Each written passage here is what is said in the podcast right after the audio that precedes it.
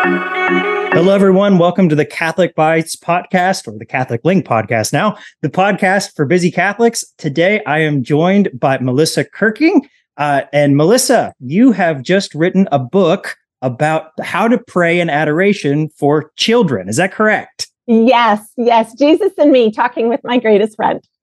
So I have to actually confess that I read the book. So sometimes when people come on the podcast, they like send me a link or something and I get to read like a paragraph. Uh, Melissa, I actually got to read your book and uh, I was, I was really, I don't know, because part of me was a little nervous because it was a kid's book. And, but then when I opened it up, I was like, this is actually really cool. So obviously it's about Jesus and me. It's about prayer for kids, but what can you say to kind of like I don't know, like expand that a little bit. Like what what's the focus here? Why'd you write it? That kind of thing. So, you know, years ago I worked at a Catholic school and the um the priest then asked us to start bringing our children adoration. I had um, first grade children, and I was like, "You want me to do what?" Because it's so they're so busy. I had 32 busy first graders, but the um, but I, I, started bringing them and I quickly learned how much the children loved that time with Jesus. And it, it planted a seed deep in my heart and then became this lifelong thing that God had planted in me to bring children to know and love Him, especially in adoration. And so this book is an extension of that. It is written in a way that it's not it's not in child friendly language, right? Because that's how we reach children. Right. Um, you know it's actually how i tend to pray a little bit more like that too. But the um so it's not rote prayers. It's it's got everything from saint quotes and reflecting to to imaginative prayers which i love imaginative prayers. It's meant to spark meaningful conversations with between the children and jesus you know because we want children to know jesus is their their friend their divine friend, their best friend, the friend that wants what's best, is always there. It doesn't matter what time.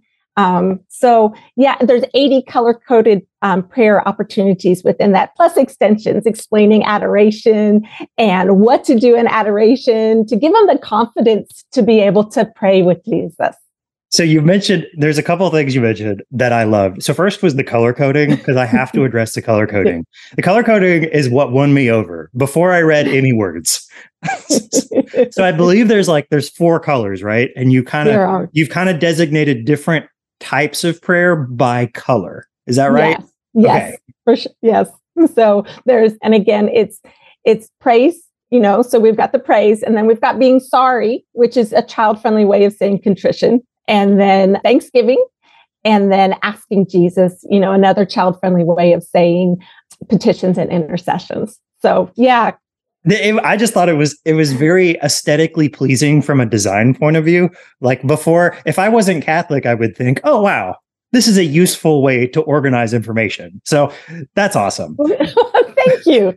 but the other thing I think is really cool is there's a there's a principle that you're kind of working with behind the scenes and that's, you know, Jesus is really clear when he said, Let the little ones come to me, let the little children come to me, for to such as these yeah. belongs the kingdom. He also says, Whoever receives a little child in my name receives me. Right. So, mm-hmm. one of the things I find really, really sad about modern Christianity is that we've kind of we've made it childish, but not for children. You know, we've made it right because there is a difference. There is there is a big difference. But I find it really like we're happy to have all the children's church, children's liturgy the word, and those things are fine. There's certainly nothing wrong with that. But we kind of forget that God is for kids too, you know, mm-hmm. and that Jesus expects them to to grow spiritually kind of the same way that we need them to grow physically, right? Right, right. And it, it's so important to to like have them start that early because you know sometimes when they get older they're not as inclined to to slow themselves down or to carve that time out. And so to have them start that early and when they're young i think that's so important. Well and i think what's neat about your book is that you've tried to you've tried to give them different ways to pray. Because i mean I, i'm on the fence because i was on the the the the board for my diocese to help design the religious education curriculum, you know? Oh. yeah. yeah. And so I I kind of took I took the other approach, but I think I think these are complementary, you know. So the approach I took was to say I looked at the way other religions raise their children. Just because okay. we're we're a mission diocese, and so our, our people are either not cradle Catholics or they don't have a lot of background in their faith. So it's hard when they have kids to sort of get them get them up. And so my thought was looking at how like a, a Jewish family would raise their kid or how a, a, Muslim family would raise their kid. And one of the things they do is they say, well, if you want to be Jewish, you do Jewish things. You know, you go to the synagogue, oh. you keep the Sabbath, you know, that kind of things. Muslims observe Ramadan, you know, they do things. So my thought was, well, to raise Catholics, let's have them do Catholic stuff, right? Like yes. say prayers, go to mass, light candles, statues, you know, holy water, all that stuff. Um, oh, I like that. Right. Like, I like that. I mean, that's that's just to do Catholic things. I mean, yes. But but I think I think your way is also really interesting because it's giving them the tools to see this as part of themselves. It's not in, extrinsic to them. If if prayer is about talking to my friend, right? Mm-hmm. Then learning the Hail Mary is not weird, right? It's just mm-hmm. another thing it's another part of that friendship. It's another part of that relationship with christ and and with his church. Right right. So i just i, I have i do have one question though because i was i i used to in my, our catholic school here i would teach latin. And when i was an associate here i, I became the pastor after being the associate. Uh, the former pastor asked me to teach latin in the school. And i thought oh that's fine whatever. But he expected me to teach it to first graders and you being a first grade teacher, I'm sure you appreciate how absurd that idea is. Yes, yes, I definitely can. uh, but we sang songs in Latin and we did something. We accomplished something. something. Right. Small pieces, right? Right, right. So, my question though is when I first thought of, hey, let's take first graders to adoration or to do a holy hour, I was like, ooh, but I assume that you've kind of you thought this book out for for a parent who's either going to be there for you know a few minutes or kind of a set time, something like that, right? Like it, right. This is this yeah. is adjustable for kids. It is because you know you can go for holy minutes. You know you can go and do one of the prayers within the book, or a child could pick one of each you know, and, and then in the back, if they wanted to pray the rosary too. So it's really, you go on the, on the child's time um, mm-hmm. with this book because it's, to me, I see it as a self-guided or, you know, maybe a parent might help their child pick one out beforehand and then know which page to open up mm-hmm. to. So definitely you can do holy minutes with the with the children.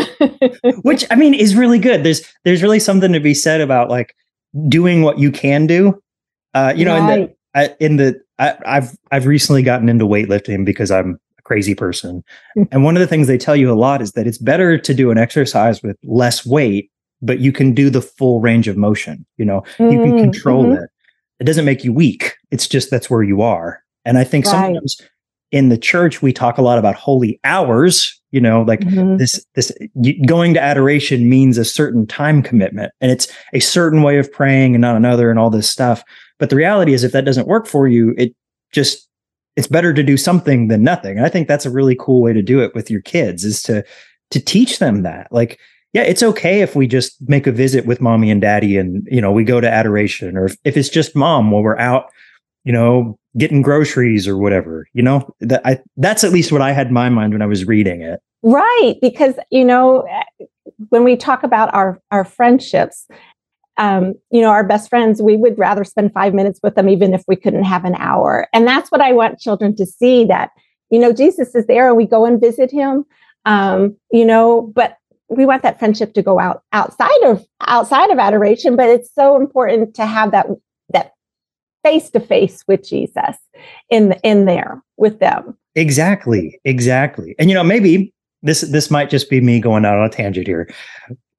I found for for my parish where we have adoration, maybe uh, we have it once a week, most weeks. I have some people though who have start have built like a prayer corner in their home. Yes. And it's not, you know, it's not adoration, but I remember there's one dad told me about this and this really made my day. He he built a little prayer table and they have they have icons and pictures of Jesus and he bought he bought candles you know and the little he's got like a little thurible. It's like a little incense, baby baby incense thing. But yes. what's cool, they've got a they've got a, a four year old, and they let the four year old help them light the candles and put incense in. You know, it's hard because there's fire, right? but but you know, he's sort of learned that prayer is is something he can do. That mm-hmm. it's even if he can't get to church, there's really something cool that he gets to pray in a holy spot in his house. Do you think yeah. do you think that's something parents could do or or what what comes to mind there? Absolutely. I think we want to teach our children that, you know, we we go and visit Jesus, but also that Jesus is with us at all other times as well. Maybe not physically, but spiritually. And so, you know, to have um, to carve out that time, and it sounds like that family has carved out that time um, for their for themselves and their children to spend that time with Jesus, and and that's beautiful because we want we want our children to know how to carve out that time. You know, we as adults sometimes need to remember to carve out that time, right? Right. And you know, and then we want to be able because when they when they carve out that time, and then that prayer gets pulled into other parts of their life, you know, um, and that's one thing.